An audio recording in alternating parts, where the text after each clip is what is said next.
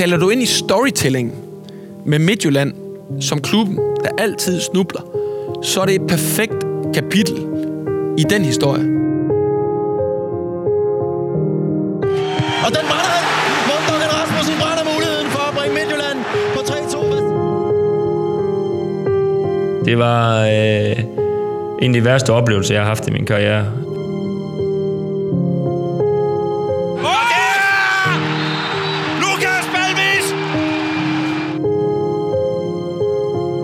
Det var både dem, man godt kunne lide at slå, men samtidig så grine man også lidt af det, for det var også nogle gange lidt komisk. En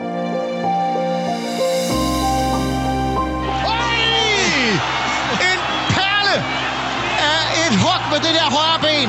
5-1. Det er jo det her vildeste forår i mit liv nogensinde. 13-14 er en unik sæson i min verden. Det er vanvittigt, at vi kan præstere det, vi gør fra 12 til 14, når man kigger på helheden. Det er det, der gør mig mest stolt.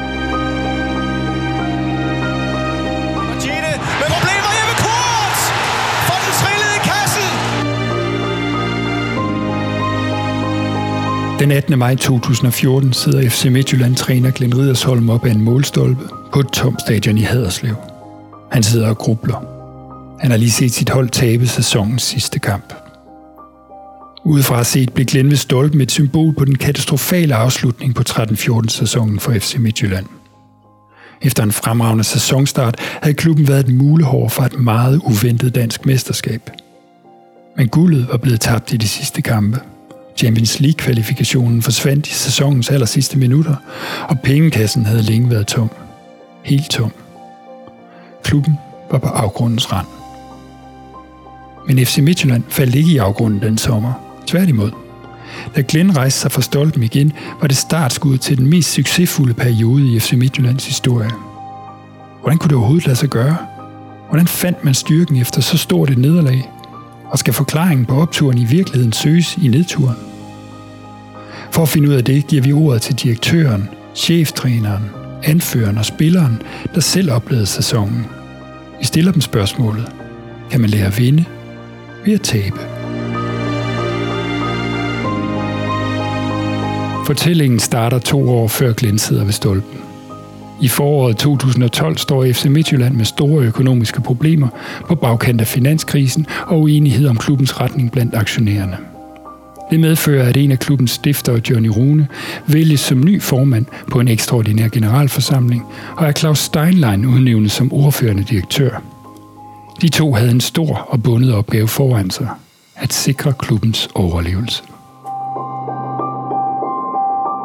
Det var jo en periode, hvor, hvor alt omkring FC Midtjylland var lidt en smule turbulens, og vi havde igennem en lang periode i FC Midtjylland øh, kom ud med underskud. Øh, vi havde øh, brugt lidt flere penge, end vi havde. Øh, jeg kan huske sådan i rundtal, så, så havde vi 120 millioner kroner i udgifter og 60 millioner indtægter, øh, da vi, som vi kiggede ind i. Og den der turnaround, vi skulle have gang i, det ene, det var en økonomisk turnaround, men det var også øh, manglende troværdighed. Altså folk havde sådan mistet troen på FC Midtjylland. Øh, man skal huske, at i den her periode har Claus jo to kasketter. Han er både administrerende direktør, eller hvad det hed på det tidspunkt, plus han er sportsdirektør.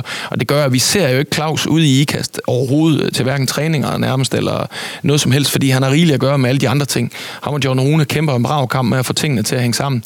Jeg kan huske, jeg sagde til Glenn mange gange, at øh, han stod for alt sporten, øh, fordi min opgave var at få klubben til at overleve. Det var at snakke med aktionærer, det var at snakke med Johnny Rune, det var at lave spareplaner, det var at finde kapital til, til næste lønudbetaling. Det, var alt det andet. Og det var jo fordi, at vi led under at vi skulle finde 60 millioner. Og det var jo i sidste ende vigtigere i mit job at finde de 60 millioner. Også fordi jeg vidste, at der var styr over sporten. Altså det var nogle, nogle dygtige folk, vi havde. En af de dygtige folk var Glenn Ridersholm, der siden 2011 havde været cheftræner i FC Midtjylland. Selvom klubben kæmpede hårdt med økonomien, arbejdede han målrettet mod at skabe en vinderkultur, som var en topklub værdig.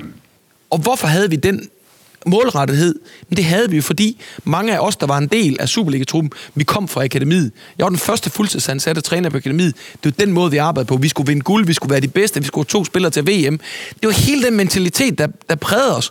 Og det var bare den mentalitet, vi tog ind i en seniorkontekst. Glenn Ridersholm og den sportslige afdeling arbejdede med at udvikle Superliga-truppen, samtidig med at selve klubben var i fare for afvikling. Der blev skåret helt ind til benet og sparet på alle områder det gik jo hårdt ud over spillerne også. Vi forsøgte at passe på spillertruppen så godt vi kunne, øh, ud over de erfarne spillere, som vi har sagt farvel til.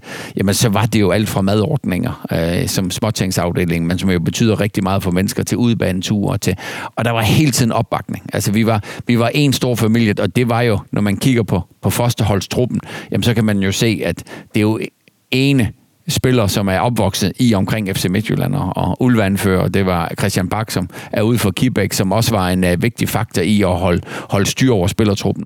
Som anfører var jeg meget med indover og med på øh, en lytter, og blev også kaldt op et par gange i forhold til vores situation. Og det er klart, når, øh, når man pludselig ikke hvad skal man sige, kan få det mad, som, som man ønsker, man pludselig ikke kan få den overnatning på hotel til udkamp, eller hvad ved jeg, jamen, så er det klart, at indføreren lige skal med ind over og lige forklare sig, hvorfor. Og, og når jeg så hørte, hvordan situationen var, jamen, så forstår man jo det hele meget bedre. Christian Bak er som fodboldspiller født ind i FC Midtjylland. I 2013 var han anfører for klubben, og et billede på den indstilling, der var nødvendig for at holde den økonomiske og spillemæssige skud ovenvende. Også selvom spillerne ikke altid følte sig forkælet.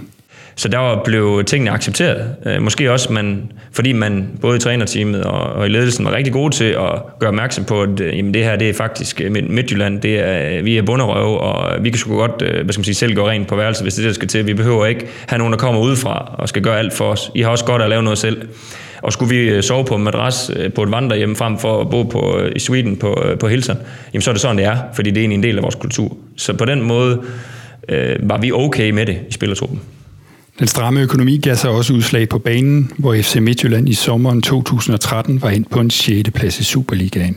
Og der var ikke meget, der tydede på, at den kommende sæson skulle blive bedre på det tidspunkt manglede vi måske kun 30 millioner i at, at, at få det til at give balance. Og, og det krævede omkring balance, fordi vi, det var den måde, vi fik troværdigheden tilbage. Det var den forretningsplan, vi har lagt. Så når vi holdt de hemmelige møder med aktionærerne, jamen så var det en forretningsplan, hvor man kunne se spillerbudgettet gå fra plus 50 millioner til det skulle under 30 millioner. Og det er klart, når man skal lave spillerbudget, halvere det, så kræver det jo, at, at man ikke køber spiller, men at man rydder lidt op hver eneste dag, og, og det var det, vi gjorde. Og så går vi ind til den nye sæson her, øh, 13-14, med Jamen, øh, fint, øh, fint trup, øh, fin trænerteam, øh, en okay tro på tingene, og vel egentlig bare med, med den her, jamen en, øh, en top 6, eller, eller hvad ved jeg, vil, øh, vil være okay øh, med det, vi, vi havde på det tidspunkt. Vi står med en gruppe af unge, en uh, André Rømer, en Jesper Lauritsen, en uh, Frederik Møller, en Marco Larsen, som reelt set i, i, i Midtjyllands hierarkiet kun er de næstbedste. Fordi de bedste spillere er blevet solgt for at holde øh, den økonomiske, øh, hvad kan man sige, øh, øh skæbne over vandet, sådan at øh, en, øh, en Morten Knudsen, en Joachim Andersen, en Victor Fischer osv. bliver solgt for at redde klubben. Så det er kun i anførstegn de næstbedste spillere, vi har med. Øh, så vi står jo reelt set der øh, i sommeren øh, 13 og kigger på hinanden og, og synes, vi har en talentfuld trup, men også, vi mangler en hel del øh, og begynder at arbejde med det, og bliver vel enige om at melde ud, at vi håber på at lande sådan mellem 6 til 8 i placeringerne, fordi vi, vi kan ikke se, at, at vi lige nu har det der peak, der skal til, for virkelig at bide skære med de store. De mørke økonomiske skyer hang altså tungt og truende over FC Midtjylland og lagde en naturlig dæmper på forventningerne, da sæsonen 13-14 på en ellers smuk og solrig julidag startede med den korte tur til Aarhus. Papiret er fuldstændig blankt, for vi tager hul på en ny sæson. Velkommen til 2013 og 2014. Daniel Olsen snitter den videre til Morten Rasmussen. Og forbi Kure, det er smarte Morten Duncan Rasmussen selvmål. Ja, Danny Olsen, og i særdeleshed til, til Pione Sisto, der pludselig er alene. Det er godt lavet. Mål! Det er så smukt. Det mål. Pione Sisto med sit første Superliga. Sejren på 2-0 i Aarhus bliver fuldt op af en sejr på hjemmebane over mestrene fra FCK. Nok en gang, så Peter Andersson. Peter Andersson! Fremragende scoring! Derefter kommer endnu en hjemmesejr over Sønderjyske. FC Midtjylland har ramt en stime. Og så de næste, de, det bliver jo bare selvforstærkende. Vinder i Randers. Bum øh, hjemme mod Brøndby. Vi ødelægger dem 5-2. Det, det, det er jo selvtillid der. Øh, men, men det der, der skaber hele det der flow og den der mentalitet og vinderkulturen, jamen det er jo sejren i AGF og sejren hjemme mod Sønderjysk. Det er jo der, hvor vi, hvor vi i hvert fald på den korte bane begynder at vise, at vi kan regne med, at vi bliver mere stabile. Efter fem kampe ligger holdet overraskende suverænt nummer et med 15 point. Man siger jo altid, at det er vigtigt at få en god start, og det er det i den grad, og det er det stadigvæk. Og den tro, vi fik på os selv med, hvad skal man sige, det er jo ikke sådan, man kiggede i rundt i omsorgen og tænkte, vi kommer til at smadre den her liga i år. Men jeg vil sige, følelsen efter de første fem, den var nok sådan lidt, hvad skal man sige, en usikker, hold da kæft, er vi så gode? Vi spiller bare derud af, ikke noget at tabe, ekstrem risikovillig, enorm agerighed, sult, tro på egne evner, og, og en, en, en systematik og struktur, der begyndte at, at, at vinde indpas. Det, det gav jo øh, energi, altså det gav jo øh, virkelig optimisme i forhold til øh, hvad skal man sige, den trup, vi var. Altså det er ikke sådan, jeg kigger over til FCK og Brøndby på det tidspunkt og tænker, at de har meget dårligere spillere end os, måske tværtimod. Og når du så ser ligaen efter fem runder, de ligger sidst og anden sidst, så gav det også jo en kæmpe tro på, at øh, nu er det nu. Nu suser vi afsted, og vi kigger os ikke tilbage. Den gode start og den forløbige førsteplads i Superligaen gav ikke kun nye perspektiver i ligatabellen. Det var samtidig lidt tiltrængt medvind og tiltro til Claus Steinleins arbejde med den økonomiske turnaround. Det gav jo den der tro på, at den vej, vi var på, øh, altså som vi snakker om aktionærgruppen, øh, der var lidt splittet, de blev selvfølgelig mere, okay, de kan noget mere, de unge, øh, og, og det giver os alle sammen troen på det. Jeg synes, så, så det, man gav sådan en tro på det, og så begynder aviserne at skrive om det, og, og så bliver det jo selvforstærkende, øh, og, og det er lidt lettere for, for Johnny og Sø og mig at begynde at finde kapital og finde nogen, der er interesseret i FC Midtjylland, og vi kommer på landkort igen som, som en klub, der, der, der kan lidt ekstraordinært. Så, så på alle punkter var det jo altså, fem sindssygt vigtige kampe. Rent faktisk, så tror jeg ikke, der var mange, der tænkte mesterskab, fordi på det tidspunkt øh, havde vi jo ikke, øh, hvad skal man sige, øh, været i nærheden af at, at, at få en titel. Så jeg tror, man var meget forsigtig med at nævne et mesterskab, faktisk også spillerne internt. Men drømmen er jo selvfølgelig altid øh, god at have, og det tror jeg egentlig stadigvæk var på det stadie, selvom, selvom vi var flyvende. Men det her med lige pludselig at stå nummer et i Superligaen, det er første gang. Og så kommer der et øh, ekstern pres fra medier, fra sponsorer, og i virkeligheden, så har vi jo lige stået og snakket om øh, toiletpapir, og spillerne betaler uhørt mange penge for frokost. 1.500 kroner for to stykker tørre rugbrød. Øh, altså, og når man så står der med fem, og lige pludselig kan kigge ind i det, og alle får forventninger til en, så sker der noget mentalt. Den uventede topplacering gjorde, at FC Midtjylland i slutningen af transfervinduet ledte efter en ekstra spiller. Vi manglede lidt erfaring, vi manglede nogen, der måske kunne prikke den i kassen. Øh, og, og der synes vi, at Jeppe Kurt når vi kiggede i pengefungen, og vi kiggede på kvaliteten, så skulle vi tage en chance. Øh, og der synes vi, at Jeppe Kurt var et rigtig, rigtig godt bud, øh, og vi kunne få ham til en billig penge op i OB. Øh, så så det, var, det var lidt det hele taget betragtning, og, og så var Jeppe Kurt jo anerkendt for at være en rigtig, rigtig god øh, spiller, og godt, en god person og et godt menneske. Jamen, øh, i princippet havde jeg haft en periode, øh, hvor at jeg ikke har spillet særlig meget i, i OB. Altså, hvor at, man kan sige, det, det, det kamptræning, jeg havde fået, det var øh, afsted med øh, Superligaen øh, til diverse kampe, og så øh, reserveholdet dagen efter eller to dage efter, så jeg er havde rejst landeri rundt i, i, du ved, i hele Danmark i, på, på, en, på en uge. Ikke? Øhm, og så øh, på vej til en, en af de mange reserveholdskampe, øh, Øh, der, øh, der ringer Gorte og siger, nu havde øh, Steinlein snakket med ham, og øh, Midtjylland kunne godt tænke mig at komme ned og øh, lade mig spille en, øh, en 8 øh, dernede, der havde de boet der nogle skader øh, og nogle udfordringer i forhold til det, og de så mig som en, en otter, og der tænkte jeg, det lyder kraftigt spændende. Offensivspilleren Jeppe Kurt blev lejet for resten af efteråret. Han havde i 2008 været med til at vinde det danske mesterskab med OB med FC Midtjylland på andenpladsen. Som konkurrent havde han således fulgt FC Midtjyllands udvikling løbende.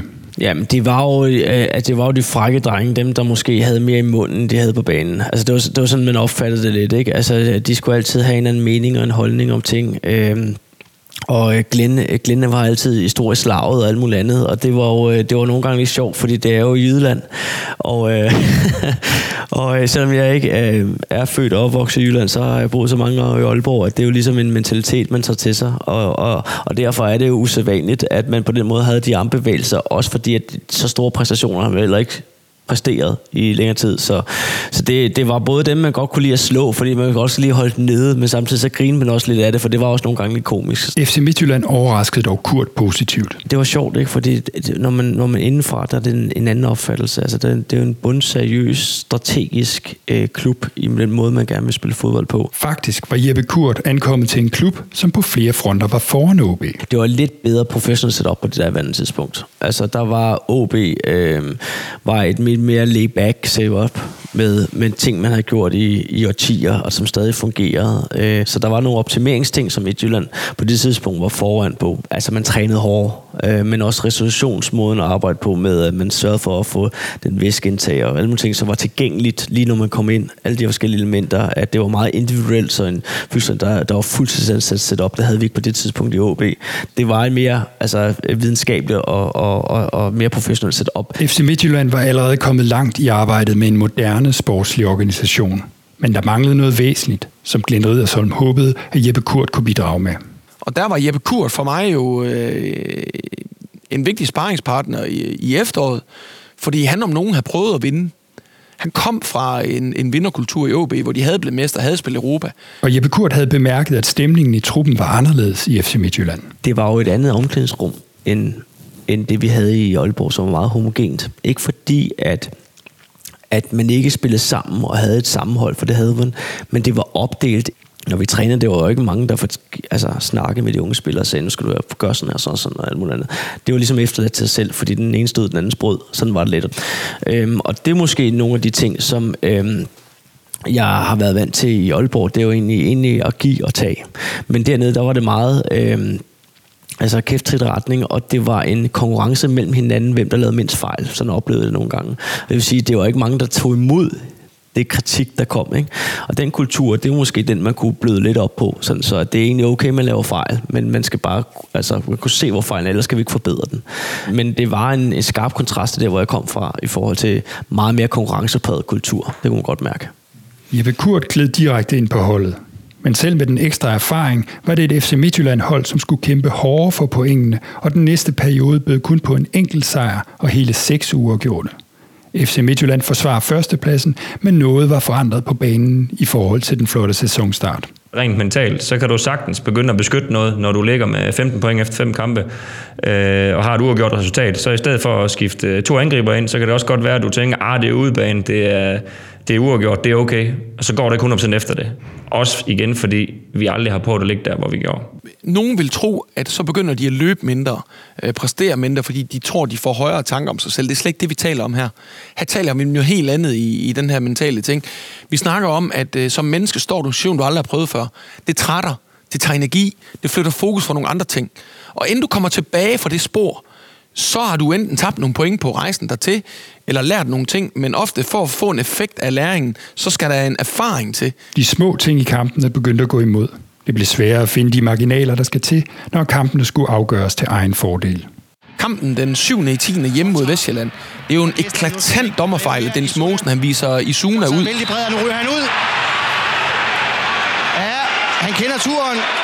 20 stjæler os. To point. Og de to point har givet os minimum sølv og Champions League-kvalifikation. Det er uheldigt for FC Midtjylland, men godt for kampen. FC Vestjylland får altså reduceret på et selvmål. Oliver Lund. Og det er kommer ud i længden. 2-2. Så ved jeg godt, at man ikke skal sparke bagud og kigge efter det. Men der var dem også mange ting her, som hvor tingene i de første fem kampe måske gik vores vej, så gik det ikke helt vores vej i nogle af de her kampe der var nogle rigtig gode medgang, og der var færre, der var rigtig gode modgang. Det var sådan nogle gange det, der skal til for at vinde det der mesterskab, fordi du vil have de her perioder, hvor man ligesom ikke finder det flow, og så er det rent fight, kamp og alt muligt andet, og det der med, at man, man står sammen som hold. Og den følelse, jeg også havde, det var egentlig, at, at, øh, at det der med at føle sig 100% som et hold, og alle sammen løb for det samme, og ikke havde du, individuelle øh, agendaer det, det var måske det, der manglede på det tidspunkt. Øhm, fordi man ikke havde prøvet det før på samme måde. Altså, du havde ikke prøvet at gå hele vejen en hel, hel sæson. Da vi kom ind i den periode, der blev vi sgu bange. Det var vel bare det helt ærlige svar. Den svære økonomiske situation kunne også mærkes i efteråret. Christian Bak husker, hvordan han som anfører havde en vigtig rolle i at skærme truppen bedst muligt for det økonomiske uvær, så man sportsligt kunne fortsætte med at præstere. Øh, og jeg kunne ikke lide, at vi, at vi kæmpede sådan med det, og jeg var også selv op flere gange på kontoret til, til lønforhandlinger om, hvordan at jeg kunne hjælpe klubben i forhold til at gå ned, og det ene og det andet, og jeg var op og få at vide, at vi skal have spillerne med på den her, og jeg røg sådan lidt i, midt imellem. Øh, så det var ikke en rar periode, så for mig fyldte det meget, men når jeg kom ud på træningsbanen, eller kom til kamp, eller kom til omklædningsrummet, så var det væk. Og så brugte jeg tiden sammen med drengene og, og sammenhold, som vi havde. Og det var blevet skabt af Glenn og trænerteam på et tidspunkt, hvor klubben var så meget klædt økonomisk, og det synes jeg var fremragende arbejde. Efter 11. spillerunde udbetales der tv-penge. FC Midtjylland lå på det tidspunkt stadig nummer 1 med 23 point. 5 point foran OB. TV-pengene er en væsentlig del af omsætningen for klubberne i Superligaen. Det galt også FC Midtjylland. Ej, jeg vil sige, at der kunne jeg tv-tallene helt på, på ører, og ja, Søren Søge kunne dem også på ører. Altså, jeg tror, alle, der sad i bestyrelsen, øh, kunne tallene helt perfekt. Altså, når man er i de budgetter og i den størrelsesordning, så betyder hver eneste krone rigtig meget. Hver million betyder vanvittigt meget, og det er klart, forskellen fra en 6. plads til en 3. plads efter 11 runder, det er måske 5 millioner kroner, så det var jo vanvittige summer. Øh, meget, meget mere end et hovedsponsorat, så, så selvfølgelig betød det noget. Også for den strategiske, så havde vi lettere ved at komme i mål med de strategiske ting. TV-pengene gav et kærkommet økonomisk pusterum for klubben, men de gav også en tro på, at der var en vej ud af mørket, og dermed en lysere fremtid for FC Midtjylland. Nu skulle Claus Steinlein vise det altid krævende midtjyske bagland, at han kunne gøre det nødvendige for at flytte klubben. Så Midtjylland var kendt for at være en klub, der stod sammen og, og var tæt på hinanden, men på grund af alle mulige ting, så var den en lille smule splittet på aktionærkredsen, var en lille smule splittet blandt sponsorer og sådan noget. Ingen hovedsponsor, øh, stort underskud, øh, de spillere, vi havde, var også, mange af dem var i, i Spillerinvest. Øh, så, så, så, så altså, vi havde jo gjort alt, og nu var det, altså, vi skulle næst, snart tage næste step, og det, og det krævede jo, øh, at vi fandt, på en eller anden måde fandt nogen, der ville komme med nogle penge, altså nogle nye investorer, eller nogle gamle investorer, som, som vil overtage klubben og sige, det er den her vej, vi skal gå øh, med FC Midtjylland. Pengekassen var ved at være tom, og der var ikke meget tid at løbe på. Der skulle findes eksterne penge for at sikre klubbens fremtid. I løbet af efteråret forhandlede man med en dansk investorgruppe. Vi var hele tiden aktiv søen, og vi havde en investor, der var kigget på FC Midtjylland i efteråret. Det var, det var nogle investorer, som, som vi kendte.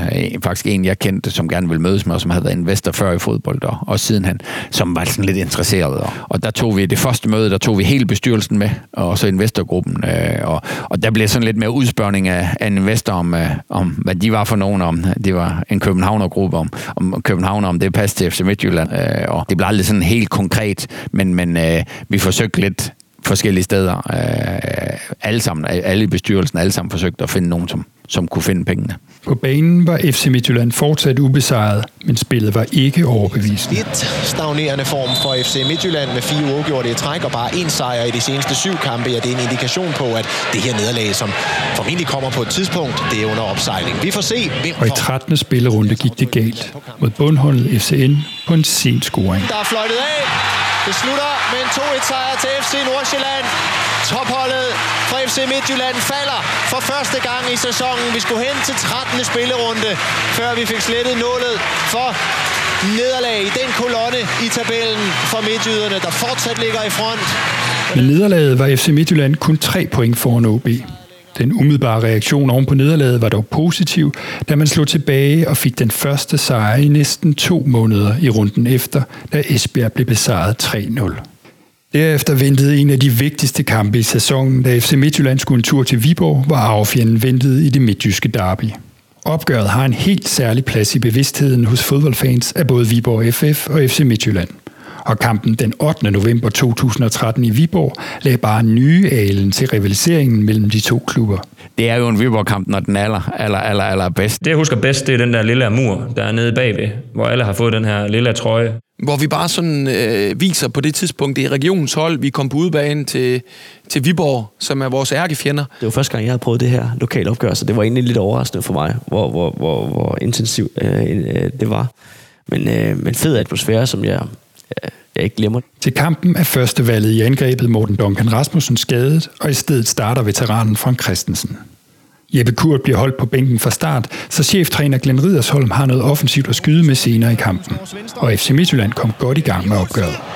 Tæt ved, opfølgning, scoring, 1-0 til FC Midtjylland. Selvom vi spillede fantastisk i starten, fik vi modgang.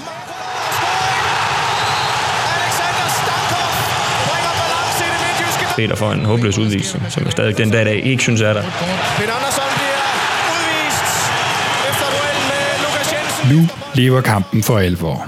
Og i et ægte lokalopgør er nederlag ikke en mulighed.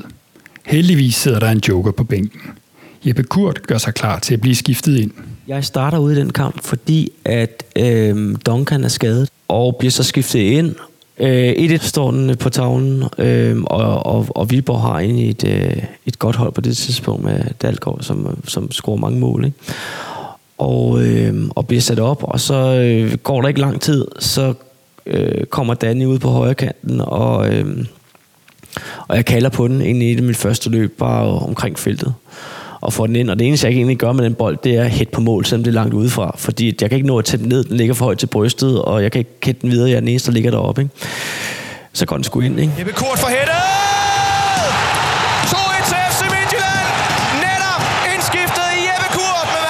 Jeg har ikke set, hvor målet er, men det er sådan en fornemmelse, der er. Ikke? Og målmanden øh, skal jo heller ikke ros for ikke at, at placere sig rigtigt, øh, i, i, hvis man var Viborg-fan. Men på det tidspunkt, der var det jo super, og det er så nede omkring øh, Midtjylland-fan, og så står det 2-1. Øh, super fedt, ikke? Øh, jeg ved, hvor meget det betyder. Jeg kan huske faktisk øh, selv, at jeg laver en takling i den kamp, hvor jeg forhindrer et mål. Øh, jeg er lige inde og blokerer, hvor de lige ved at score, hvor de har spillet vores målmand ud.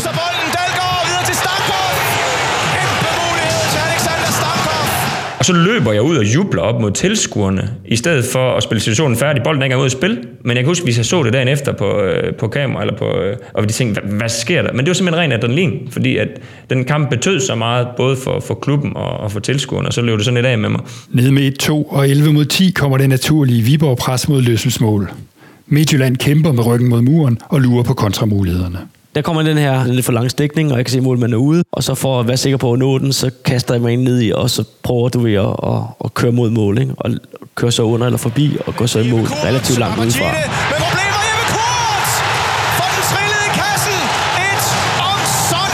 Og jeg, jeg kan huske, at jeg står nede bagved målet til allersidst, nede bagved vores mål, hvor vi har et par kæmpe chancer. Det, det der, der både råbte og skreg, og det plejer jeg sjældent. Mensa!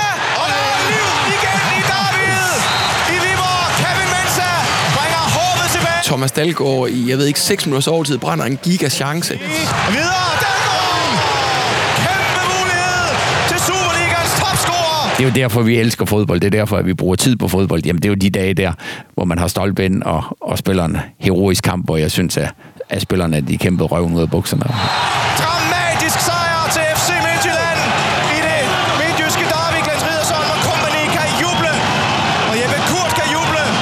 Ja, det var, det var, det var ligesom der, hvor jeg måske satte øh, et, det største aftryk set i, i de rigtige fans og så videre, ikke? Øh, og holdet øh, havde brug for de point også, ikke? Så det var en mega fed oplevelse. FC Midtjylland vinder 3-2 i Viborg. På sin vis bare en sejr og tre point til tabellen. Men for de involverede var det mere end det. Kampen bliver en lille brik i fortællingen om FC Midtjylland som klub. Øh, jeg kan da huske Glenn stadigvæk, hvordan han løb rundt bagefter os, og jamen, hvordan vi alle sammen var helt op at køre. Øh, det er jo nogle af de kampe, hvor, hvor der er lidt ekstra på spil. Øh, det var ikke, fordi vi troede, at Viborg ville ende over os tabellen, men for fansenes skyld. Jeg husker den her sejr med fansene. Hele den her, den her klassiske måde, at vi fejrede sejrene på med fansene.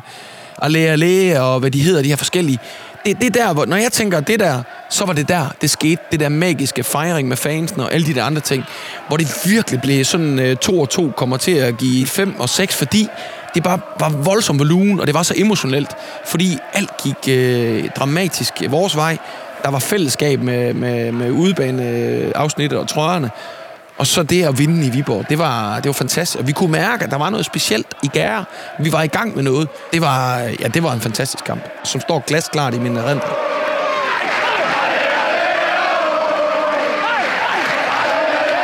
Det var et vildt eventyr. Det var en af de gode dage. Viborg-kampen var en del af en periode, hvor sejrene igen begyndte at komme. De sidste fem kampe frem mod vinterpausen gav 12 point.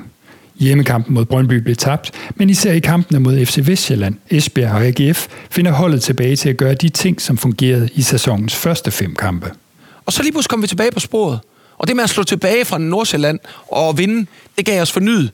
Og gav spilleren den her følelse af, okay, nu er vi der igen på vindersport. Og bum, så er vi der jo. Det vi gjorde rigtig godt, øh, specielt når vi spillede de kampe, det var, at vi var et hold, og at vi udnyttede øh, alt, hvad vi havde af spidskompetencer på den fodboldbane. Øh, vi havde en god organisation. Øh, vi havde nogle individualister, som kunne, kunne afgøre nogle kampe øh, lidt på skift. Øh, vi havde en Duncan op foran, som jo godt kunne ramme målet. Og og det er jo vigtigt for at vinde fodboldkampe. Det, man skal undgå, det er jo enten ikke at miste fuldstændig pusten, og så dø ud, og så ikke tro på egne evner, fordi der er et eller andet, der er galt. Man har taget benskinnen forkert på, eller der er et eller andet øh, rutine, som ikke fungerer, eller der er nogle skade spillere, som du har stor, stor betydning og ikke spiller.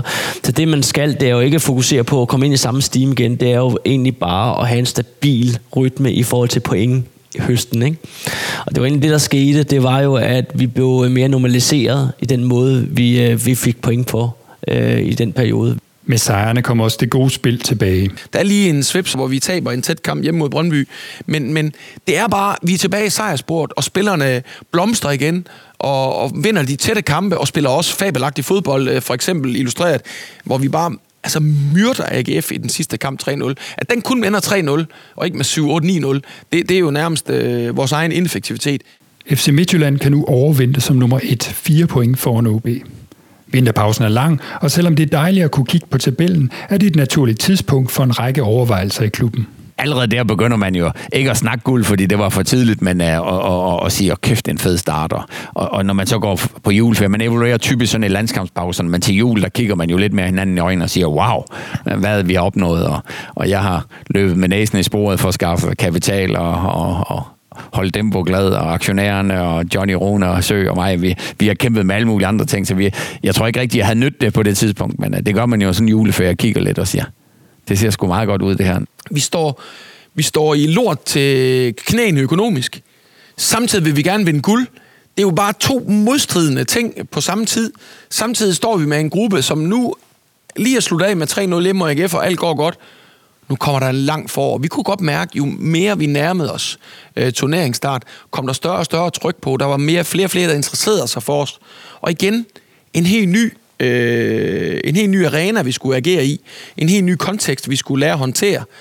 Og det gjorde, at vi satte os ned, og så sagde vi, hvad gør vi? Gå, gå på en, øh, en, en vinterpause med, som nummer et. Øh, det havde vi jo ikke prøvet før, og øh, det synes jeg egentlig bare var noget, man tænker tilbage på som, øh, som noget fedt, og at kunne holde sin ferie og kunne træne det ekstra med en motivation om, at det kunne blive rigtig sjovt den her sæson. Så øh, det brugte vi kun positivt, øh, og når man sidder der og og, og, og kigger på tabellen, så er det da bare noget federe at se sig selv der end, ja, end længere ned, som vi er vant til.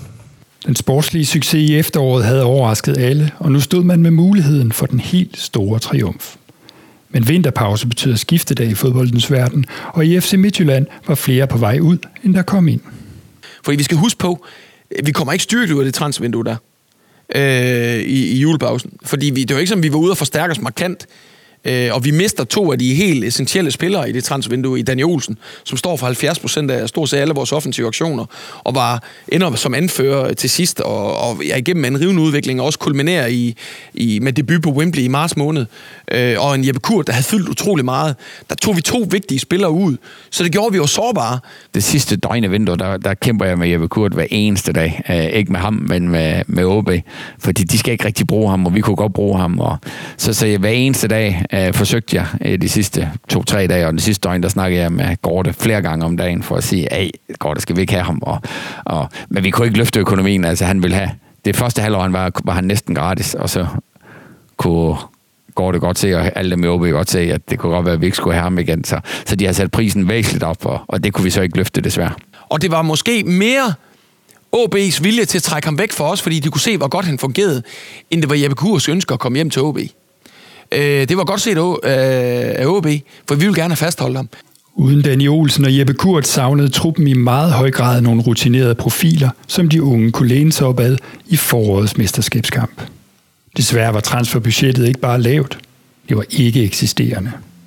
FC Midtjyllands gamle drøm om et mesterskab derimod var fristende tæt på at kunne blive til virkelighed.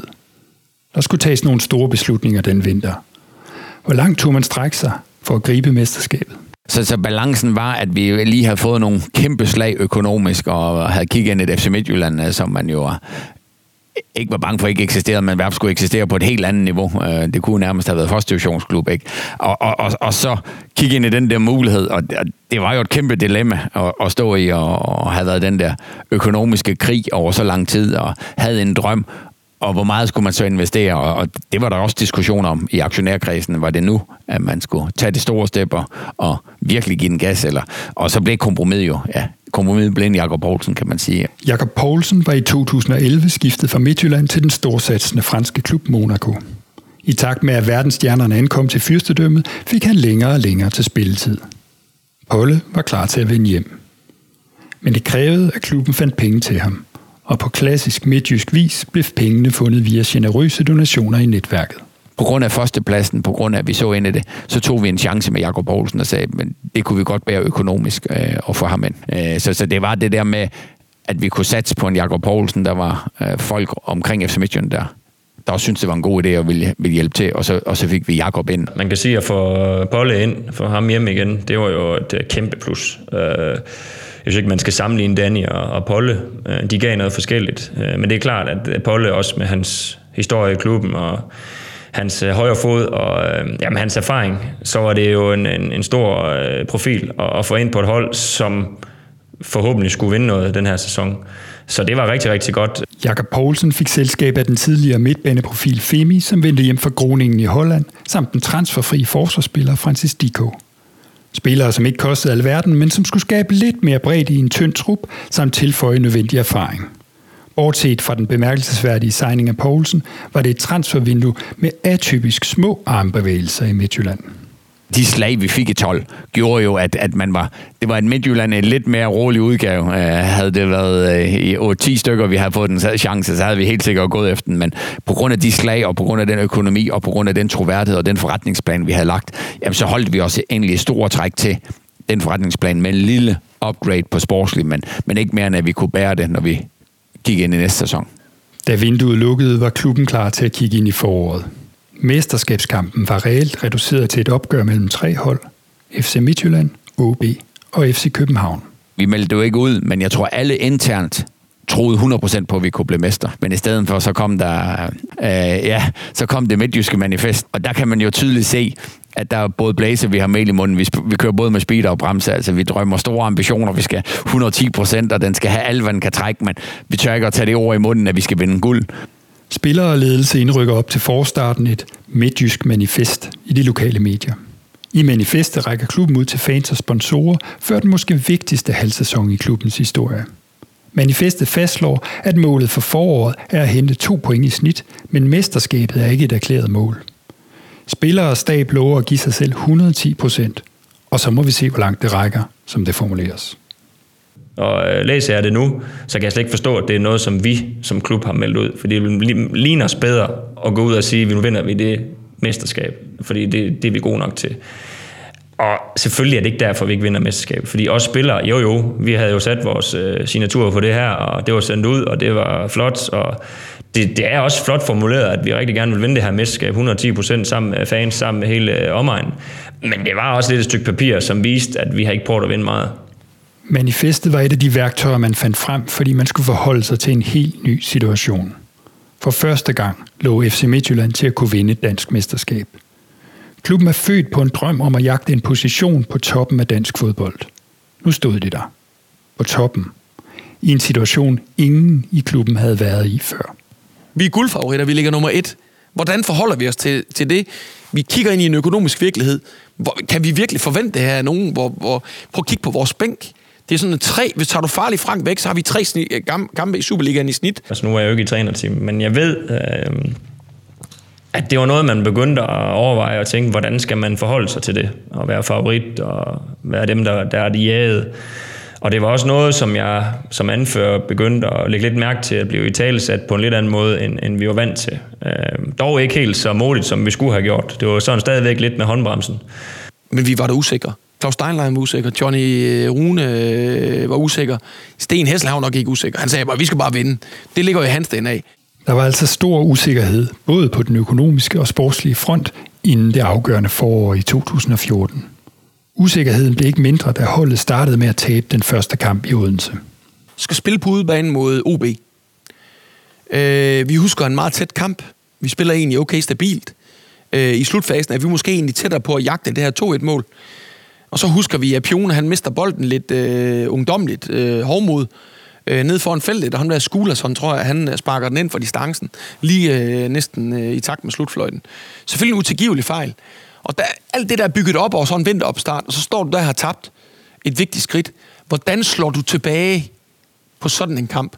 Chancen for at slå tilbage var i parken i næste kamp mod de direkte konkurrenter fra FC København. FCK var nu kun 5 point efter Midtjylland og kunne med en sejr i topopgøret for alvor skabe kontakt til midtjyderne. Det var en udbredt opfattelse, især hos fodboldeksperterne, at det var et spørgsmål om tid, før de mere rutinerede københavnere ville tage tiden i mesterskabskampen. Internt i FC Midtjylland var man dog opsat på at modbevise de dystre forudsigelser. Svirchenko, som øh, topholdet fra Midtjylland foran med 1-0 og bringer jubel ned i... Men det statement, vi, vi satte derovre i, i parken, jeg har set den kamp igen også faktisk flere år efter, øh, med, det, med det hold, vi, vi egentlig spiller med, øh, som er mange af vores egne, og som er vores unge drenge, der gør det godt. Øh, det, var, det var virkelig, jeg var stolt, øh, jeg er stadigvæk stolt den dag over at have været med til den kamp, og måden vi spillede den på. Det var en stor dag, og der kan man godt sige efterfølgende, der, der troede vi fuldt og fast på, at vi kunne gå hele vejen. Hvorfor ikke? Oha! Drop! Drop! Af busk, og så... Jamen, det viser vi jo inde i parken. Der, der, der smadrer vi FC København 5-1 på en helt igennem velorkestreret præstation hvor individualisten piker, hvor holdet piker, og hvor vi bare spiller forrygende fodbold. Det viser, at vi er kommet et stykke vej på den mentale øh, bane i forhold til selvforståelsen, i forhold til kulturen, i forhold til ture og komme ud og indtage øh, parken, selvom vi lige har tabt i OB. Fordi alle sagde jo, nu er der gummiben. Midtjylland kunne ikke klare det. De tabte i OB et hold, de skal slå, selvom det på papir var svært nok i Odense. Og så slår vi tilbage på den måde. Tager lige et godt træk her. Sådan. Stolpe, stolpe ind. 4-1. Det er på vej til at være ydmygelsen af FC København, det her, men... Uh, det var også, hvad skal man sige, Piones øh, rigtig, hvor han rigtig brød igennem. Øh, og det var Polle, der hakker den ind for 30 meter, og hvis jeg husker ret, så tror jeg, han blev udtaget til landshold også dagen efter, og efter at måske have været væk fra det. Werner Poulsen. Jeg tror, han pølser på et langskud. Det gør han. En perle af et hug med det der højre ben. 5-1. Så der var mange ting, der bare kørte derud af øh, efter den kamp. Øh, hele fodbold Danmark var jo nærmest i chok over, at vi kunne gå og gøre det. Og den gav øh, et kæmpe boost og troen på, at øh, nu kan vi virkelig gøre det her. Sejren betød, at FCK var 8 point efter Midtjylland. Nu handlede mesterskabskampen udelukkende om FC Midtjylland og OB.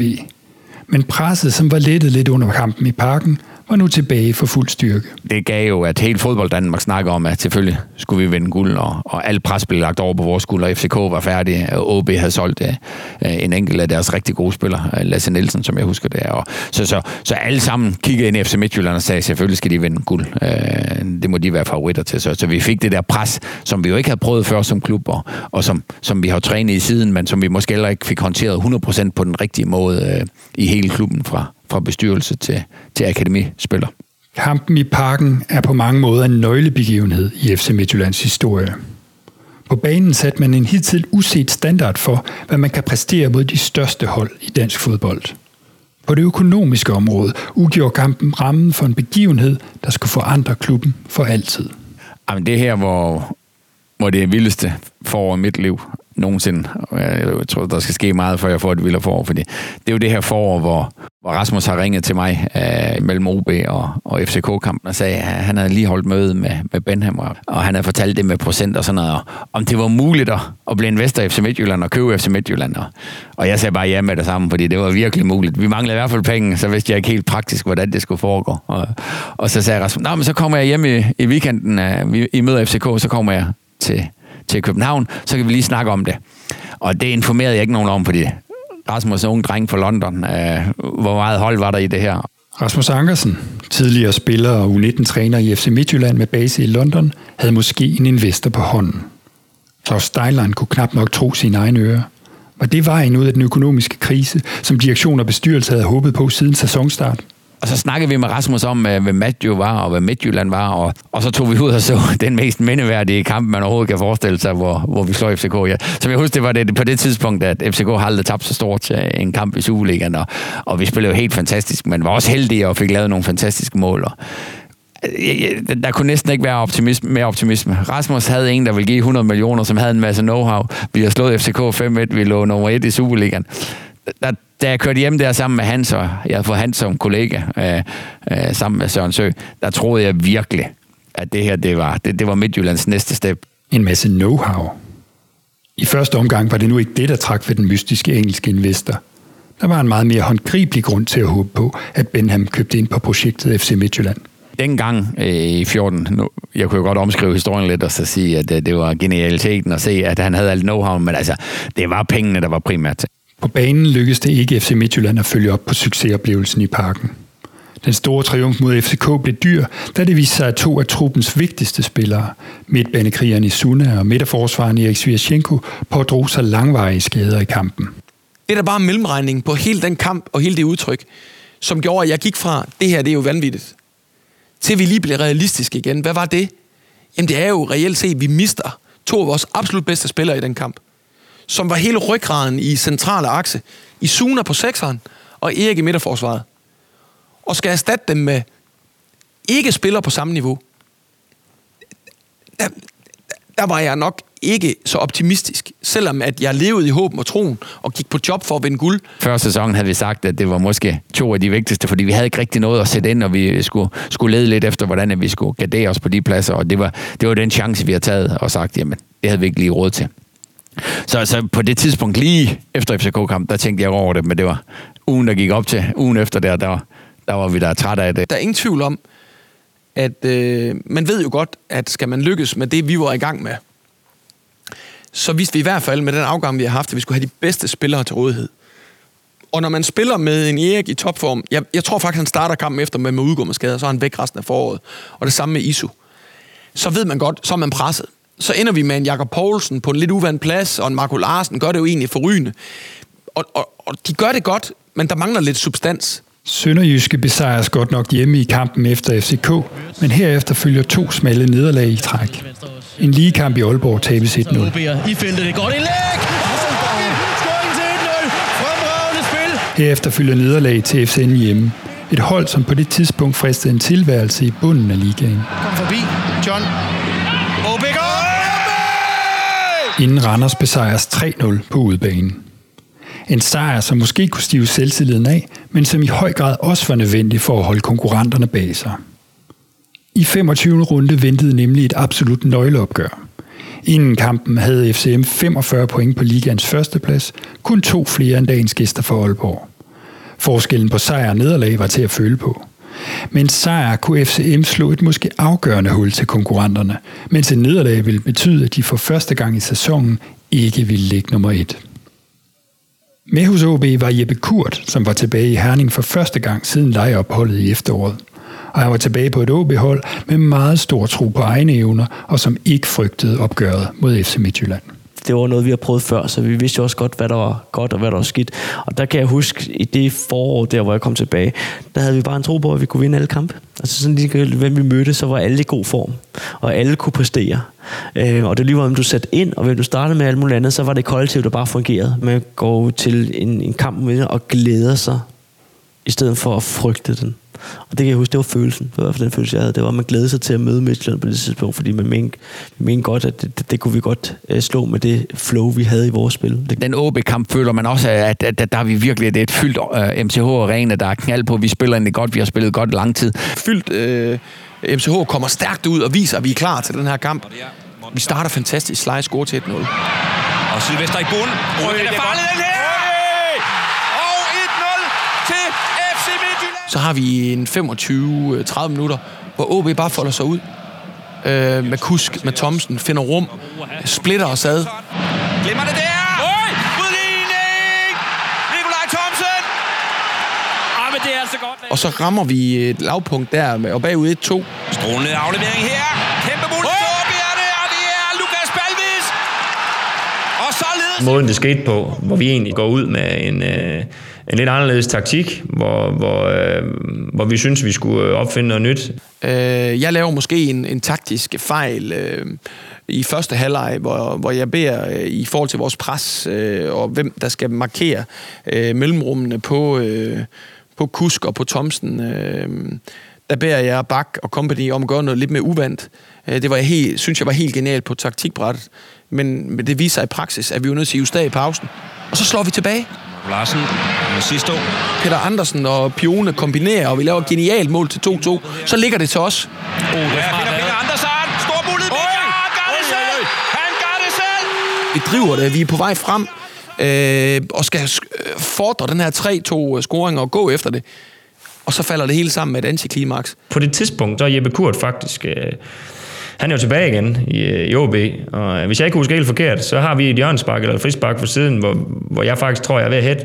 Så rammer han ham på armen, synes jeg, som jeg husker det. Den bliver så ikke dømt, og så går de op, og så scorer Spalvis på et indlæg, måske lidt tid efter, men det er efter den situation. Jeg husker det stadigvæk som meget det i går, at han hammer den der ind. Fuldstændig som om det ravner ham pappen. Han hammer den bare ind. Christian Bak, der kommer altså en højre bak. Tilbage. Han har slået sig derinde. Bankgaard går ud og dækker af på position. Oh,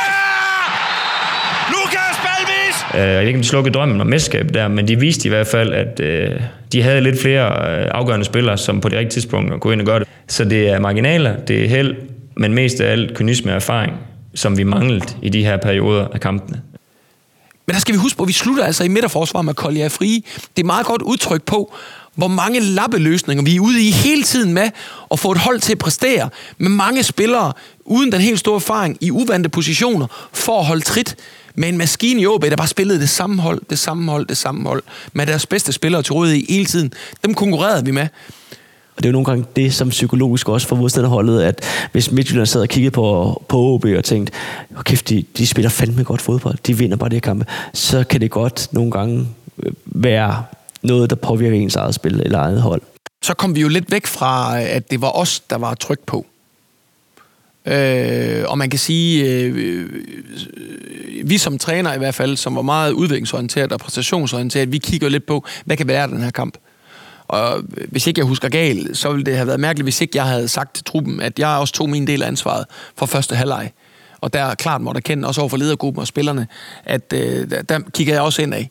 Øh, det er også en god ledelsesmæssig ting, ikke hele tiden, og øh, hvad kan man sige, at det er spillerne, men der måtte jeg også sige, der lærte jeg i hvert fald noget. Øh, Øh, og, og, og det var væsentligt.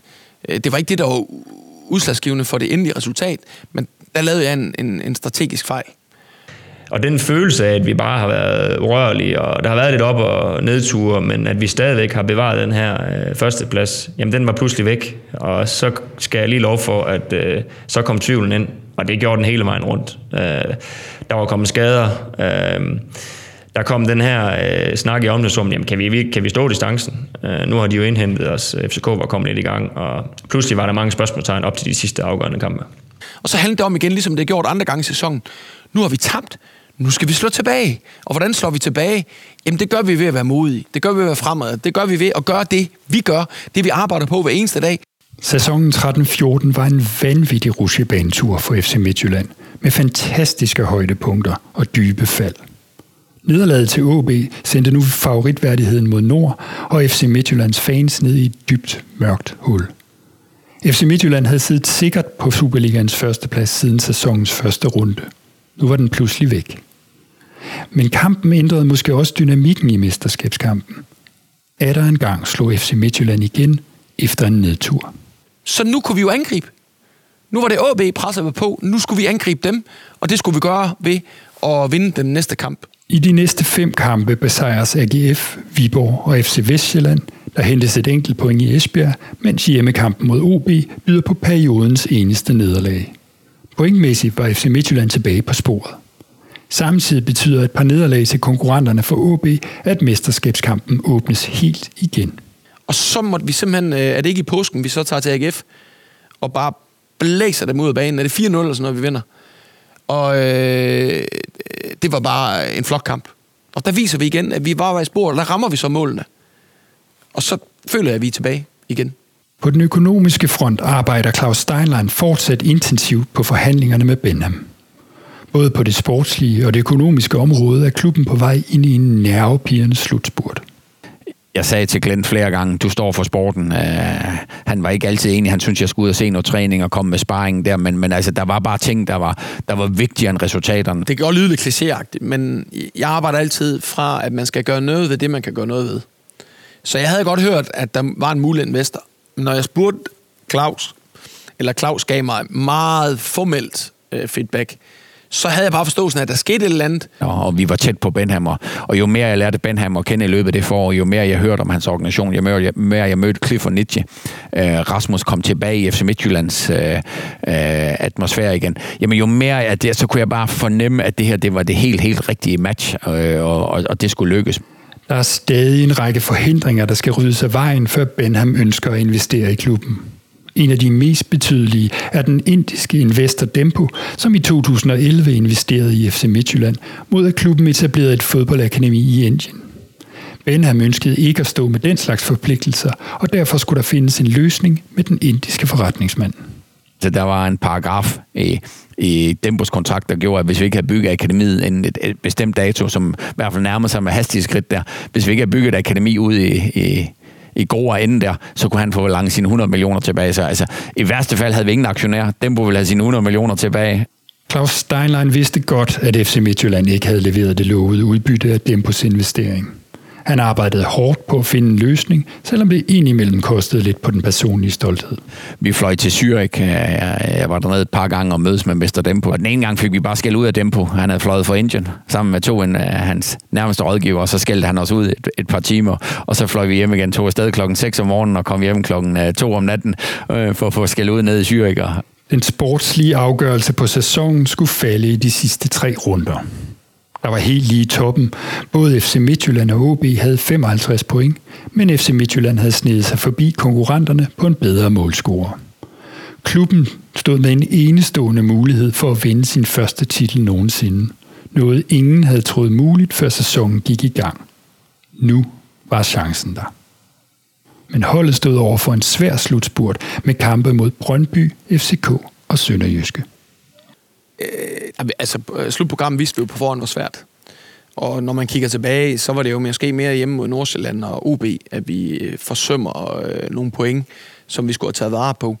Fordi øh, øh med undtagelse af Sønderjyske kampen, hvor det i anden halvleg bliver en kombination af noget mentalt og igen manglende effektivitet, øh, øh, så vil jeg sige, et, ja, der kommer jo et andet pres. Lige pludselig kunne vi nå det igen og så står man der igen, og vi havde en erfaring at bygge på.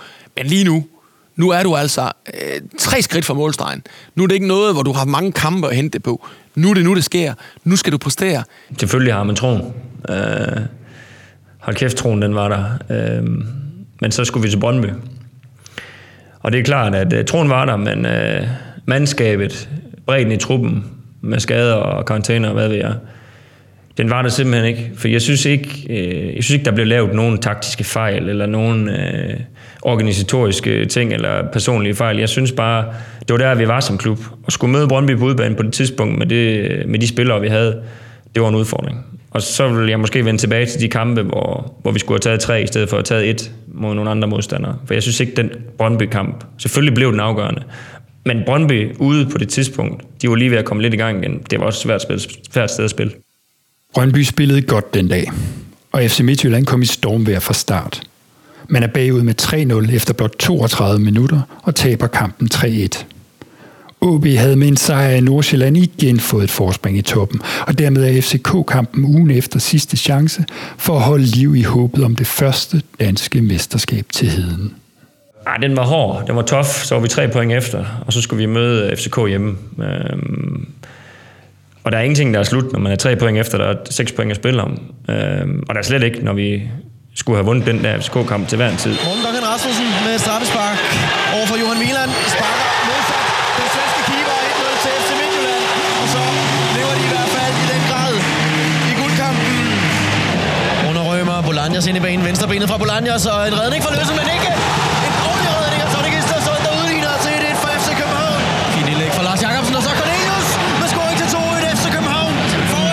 på Sisto. Og så vil man ind mod Duncan, det fremad! Og så 2-2. Pione Sisto. Men når man kigger på kampen som helhed, så er det jo en god kamp. Vi præsterer godt. Vi er godt med, og vi, vi har jo den her, det her straffespark, hvor vi selvfølgelig skal, skal score og, og komme foran, og så er vi sikre på sølvet.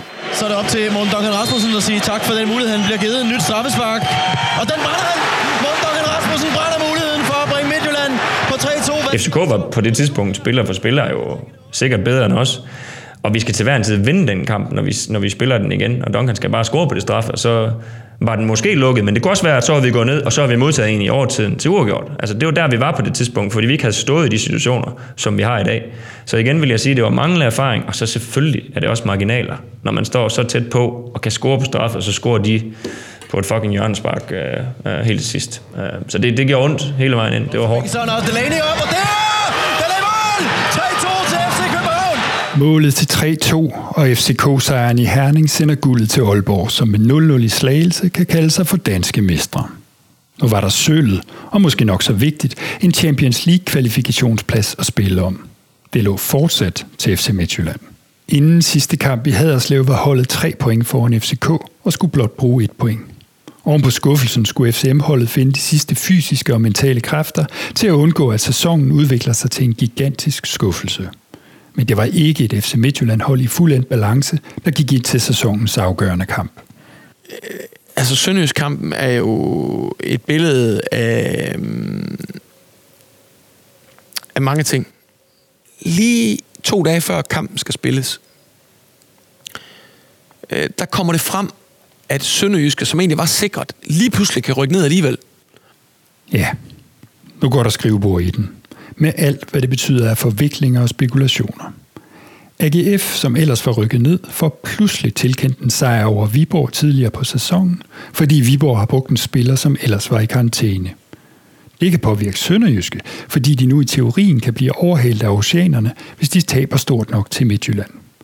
Kampen er ikke længere betydningsløs for Sønderjyske. Skrivebordssejren skal vise sig at få betydning for den måde, FCM-spillerne lader op til kampen på. Ah, det var forfærdeligt. Det var øh, en af de værste oplevelser, jeg har haft i min karriere. Øh, I den forstand, at vi skulle møde et sønderjysk hold, som pludselig, på grund af et eller andet, der var sket, skulle bruge øh, et point. Før var der ingenting at spille for, og der var et eller andet. Jamen, der var i hvert fald en masse snakkerier om frem og tilbage, øh, hvem skulle bruge hvad, og skulle de få reddet sig, eller hvad fanden vil jeg. Og jeg kan bare huske, vi brugte så meget krudt på det, dagen før, og også på kampdagen. Og uha, det skal nok gå, fordi de skal bare bruge et point, vi skal bare bruge et point, så vi spiller selvfølgelig bare 0-0. Og jamen, det blev selvfølgelig ikke sagt direkte til spillere, eller direkte til... Øh, men, men den lå bare så meget i baghovedet, at man skulle bare, man skulle bare ikke tabe frem for, nu går vi ud, og så spiller vi en kamp, som hvilken som helst anden vi går ud for at vinde. For det gjorde vi ikke, når man ser det i bagspejl. Så blev vi rigtig, rigtig bange i den kamp. Så vi skulle spille afmålt, rutineret, professionelt, men med unge spillere. Så vi kunne ikke bede vores spillere om at gå ud og spille på resultat, for det, det, det, det kunne vi ikke håndtere. Det starter fint for FC Midtjylland, så bringer sig foran på et mål af Pione Sisto. Men faktum er, hvis man sætter sig ned og ser første halvleg, så er det helt vildt, vi ikke fører 3-4-0. Vi rammer stolpen, men vi har tre spillere alene med målmanden. Vi, altså, vi spiller den baglands ud af banen. De er helt rystet, Sønderjyske, fordi på målscoren, vi kunne være før med 3-4-5-0. Og, og, og det er helt vildt, vi kun fører 1-0 ved pausen. FC Midtjylland kommer skidt ud efter pausen. Trods spildominans til udholdet, kan Sønderjyske udligne kun tre minutter inde i anden halvleg. Kan man holde stillingen 1-1, er sølvet hjemme, men tvivlen sniger sig ind. Så tror jeg, det bliver et mentalt spil derfra. Der kom lige pludselig noget ud af ingenting. Man var i komfortzonen, man havde kontrol. Ud af det blå, så, så tror jeg, at vi er over i noget, som er meget svært kontrollerbart. Lige pludselig øh, en omstilling, hvor vi igen presser på. Ruben Akotje på mellemhold, løssel ud af sit mål, bliver fanget, prikker bolden forbi, sparker den ind, bagud 2-1. Midtjylland presser på for udligningen, men må i stedet indkassere et mål til 3-1. Hvad værre er, FC København scorer i absolut sidste øjeblik til 3-2 over OB og sikrer sig dermed sølvmedaljerne og Champions League-kvalifikationen foran midtjyderne, som for første gang i sæsonen ikke ligger nummer 1 eller 2 efter en spillerunde. Det der det er en kamp, kamp, statistisk set, man ikke kan tabe. På det, man, på det vi laver på expected goals, assist, på det modstanderne laver. Du kan ikke tabe den. Spil du den kamp 100 gange, så vinder du 100 gange. Men alligevel, på måltavlen står der 1-3. Det kan du ikke forklare fans, medier, dig selv lige nu. Det, det gør bare ondt. Og du føler, lige der føler du, du er gæst i dit eget liv. Du føler, at du er tilskuer til noget, som er ukontrollerbart. Fuldstændig øh, øh, jamen, surrealistisk. Folk var i chok. Der var choktilstand. Der var arrangeret øh, fest inde på øh, Crazy Days, og da vi kom hjem, min bror skulle spille guitar, og øh, vi skulle hygge os og fejre, at nu havde vi fundet, fået en Champions League-plads. Der blev ikke sagt et ord i omklædningsrummet. Øh, Glenn sad nede ved stolpen. Han var i chok. jeg øh, kommer ind i et omklædningsrum, hvor jeg har fornemmelsen af, at der skal være så stille, som jeg aldrig har oplevet en, øh, et omklædningsrum være stille før. Og på min målestok, på min måde af, hvordan man bearbejder skuffelse, der var vi på en skala fra 1 til 10, måske kun på en 5 eller en 6'er. Og med, med hele den her frustration, hele den her emotionelle tilgang, der er i dig som menneske, der følte jeg ikke, at, at spillerne i anførstegn skammede sig nok. At, de, at det gjorde ondt nok. Og det gjorde det højst sandsynligt. Og der er forskellige måder at udtrykke det på. Men på den måde, jeg ville udtrykke det på, synes jeg ikke, det var nok. Så jeg er nødt til at trække luften ind. Og så kan jeg huske, nu har jeg brug for at gå ud. Og derfor sad jeg nede på en stolpe i Haderslev. For at håndtere mig selv og håndtere alt det, vi har bygget op. Få lidt perspektiv på det. Jeg kendte jo mine spillere. Jeg vidste, hvordan deres adfærdsprofil var. Så hvordan kunne jeg bruge den viden, vi har opsamlet gennem al den data, vi havde, som leder, og sætte det i spil over for dem? Fordi jeg var ikke ødelagt. Jeg var ikke sønderknust. Jeg var ikke spoleret. Jeg var vred. Jeg var skuffet. Jeg var ærgerligt. Men jeg var også afklaret. Og så som den vinder, jeg selv føler, jeg er, så tænkte jeg, hvordan kan vi bruge det her til at komme styrket ud til næste sæson? Vi får alt for mange slag i den sidste del af foråret, og så slutter det jo bare med altså, tre nederlag i træk. Altså, det kunne man slet ikke forestille sig. Der følte vi, okay, det var det. Altså, det var, det var den chance, vi fik. Men følelsen øh, den dag, den uge efterfølgende, den var virkelig, at det er simpelthen øh, det største nederlag, man, man, man rent mentalt kan opleve det her. Og jeg ved ikke, hvordan vi kommer igen, når vi møder ind. Hvordan skal vi kunne spille en bedre sæson, og, og hvordan skulle vi kunne gøre det bedre? Christian Bak var ikke den eneste, der havde svært ved at se, hvordan klubben skulle komme videre efter nederlaget til Sønderjyske. Det var endt med et forsømt forår, hvor holdet kun havde fået 19 point i 15 kampe, og dermed smidt mesterskabet. Samtidig gik forhandlingerne med den engelske investor Matthew Benham ikke så let som håbet, og på direktionsgangen frygtede Claus Steinlein, at det hele ville falde sammen. Da, da vi tager Sønderjyske, der tror jeg også, at vi tager Benham, fordi nu mister vi Champions League-muligheden, og, og det kunne være det, som Benham synes var, hvis jeg satte mig ned i hans øh, sted og sige, at det, at Midtjylland har en Champions League-mulighed, det kunne måske være en god måde at investere som min kone sagde, da hun kørte hjem med bussen der, der det, det, var, det var første gang, hun så mig helt ned i knæ. Øh, det, det, der, var, der var langt hjem fra Sønderjyske den aften. Så kigger vi jo ind i en virkelighed, hvor vi skulle sælge en 3-5 spillere. Jeg har sådan en liste over 10 spillere, vi skulle sælge øh, for at... Jamen, vi skulle starte forfra. Altså, vi har lige startet forfra i 12, men vi skulle starte forfra i sommeren 14. Og det vil sige, at vi skulle sælge Sylvester, vi skulle sælge Rilvan, vi skulle sælge Løssel, vi skulle sælge de gode spillere, vi havde. Vi skulle sælge Erik Sviashenko. Fordi det var simpelthen nødvendigt for at få noget kapital ind. Vi er nødt til at forholde os til den virkelighed, vi har. Så der er jeg nødt til at operere med min trænerstab og sige, hvis vi sælger Sly, hvis vi sælger Erik, hvis vi sælger Løssel, dem, hvad gør vi så? Hvem har vi i vores eget øh, akademi, vi kan drage ind?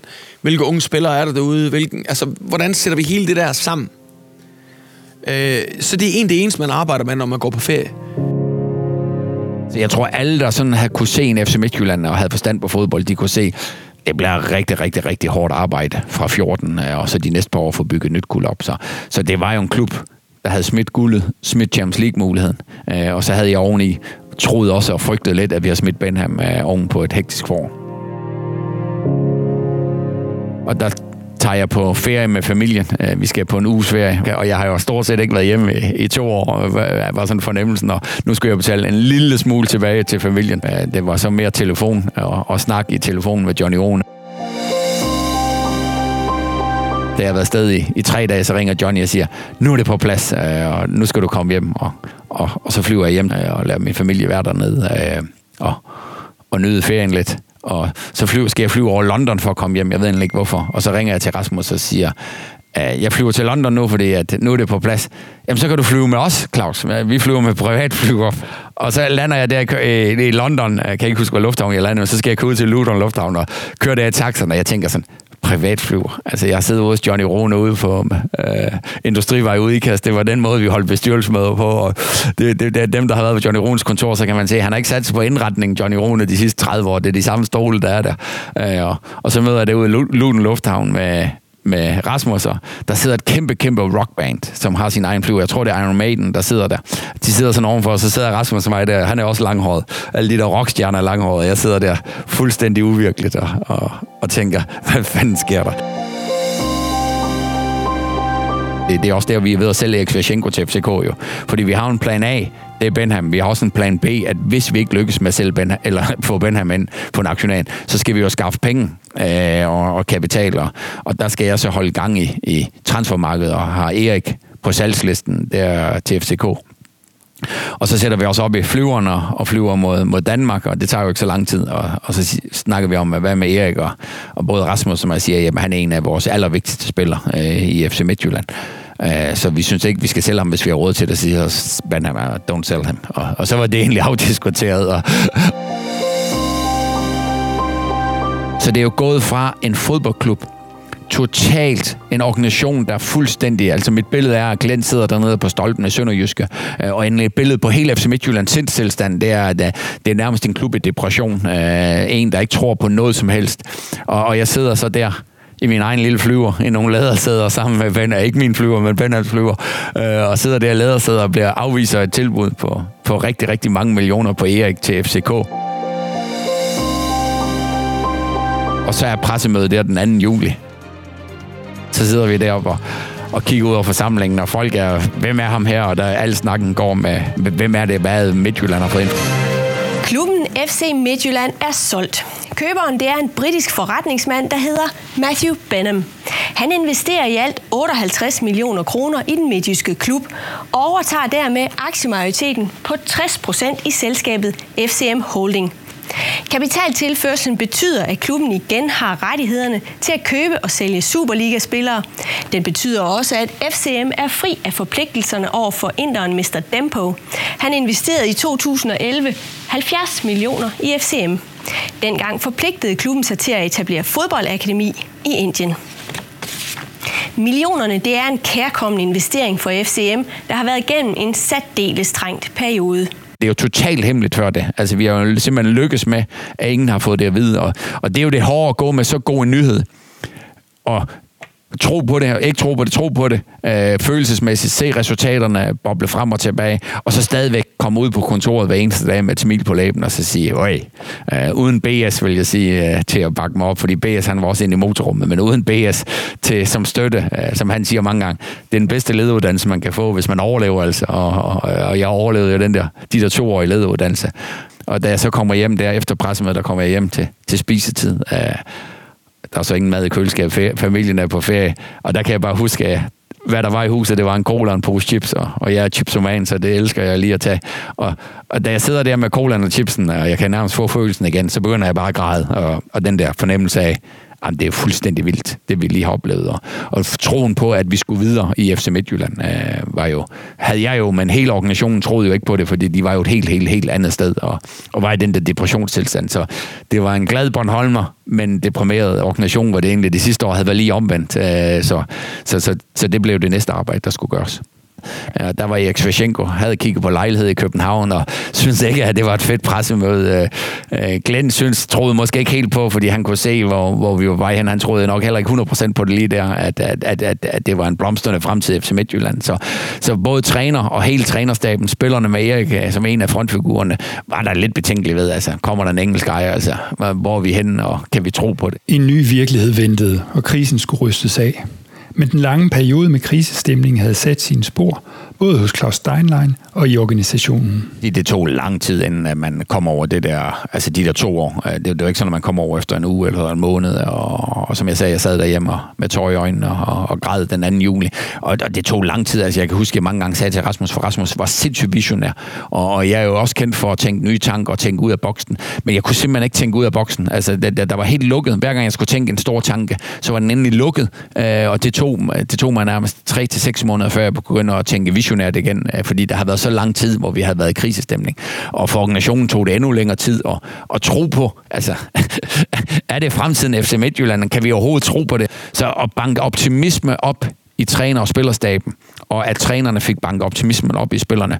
Det er et kæmpe gave til, til, til bestyrelsen, ledelsen, men også til trænerstaben og spillerne, at vi kunne få banket det så hurtigt op, og få rystet det der krise af os. Sæsonen 13-14 var skilsættende for FC Midtjylland og de involverede personer.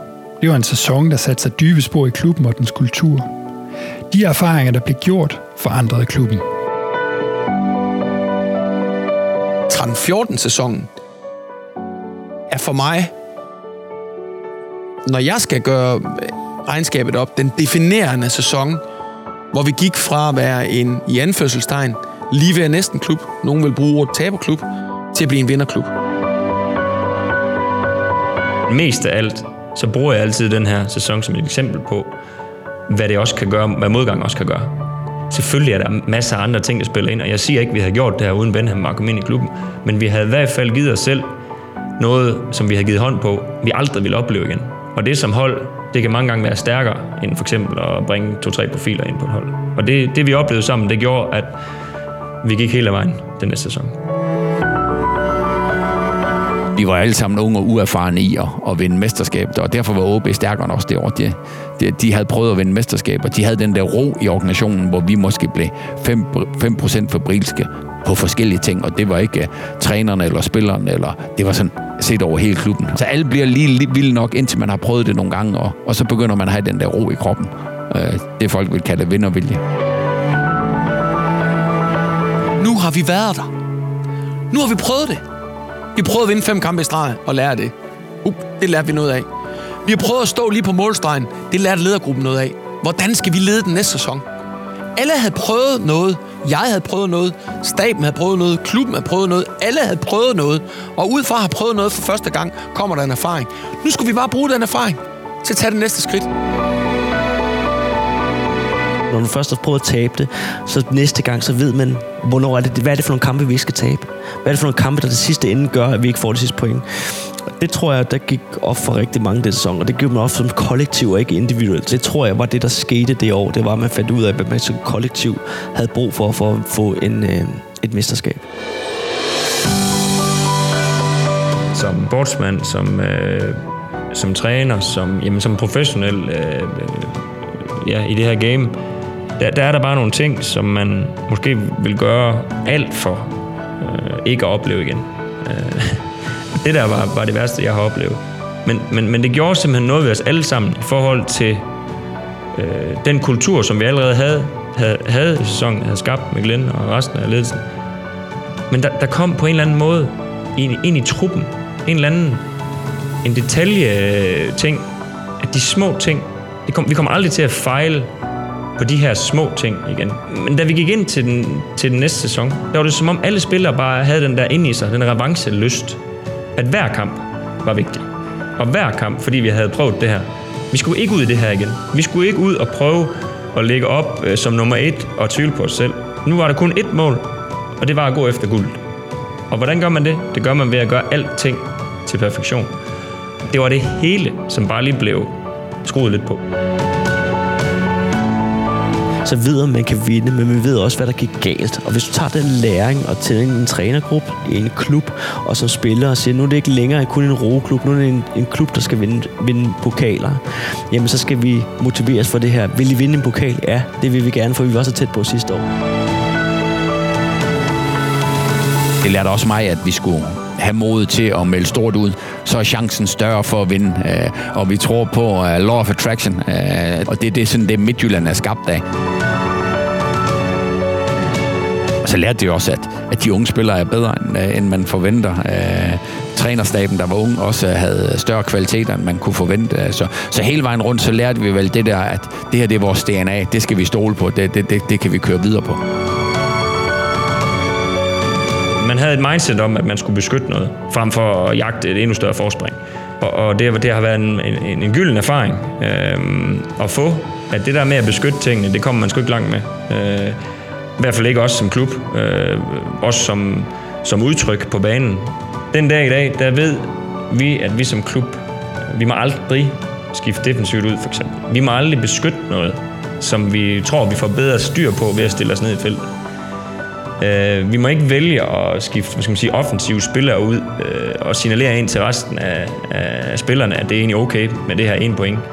Øh, der må man skulle hellere lave en dobbeltskift, så sætte to angriber ind. Og, og den, det mindset, det havde vi bare ikke på et tidspunkt. Og der lærte vi så bare af nogle fejl øh, og nogle ting, øh, og, og blev mere skarp på, jamen, hvad det kræver næste år. Og en af de ting, som jo var helt nærliggende, det var, at vi var utrolig sårbare oven for skader. Øh, og derfor skulle vi forstærke holdet, så vi måske var dobbelt besat på lidt flere pladser. Det har vi så ikke haft råd til året før, men det var en af læringerne, når vi kiggede tilbage. Uden talenterne, uden kulturen, uden alt det forud, der har vi aldrig nået det. Det Midtjylland Akademiet startede, det træner og mennesker ført videre ind over 13-14 sæsonen, videre til den epoke, der, der er skabt fra, øh, fra sommeren 14 og frem. Uden akademiet, uden ildsjældne, uden strategien, uden kulturen, uden spilstilen, uden alle de her ting, så havde Benhams projekt i min optik aldrig været en succes. For du kan ikke købe dig til succes.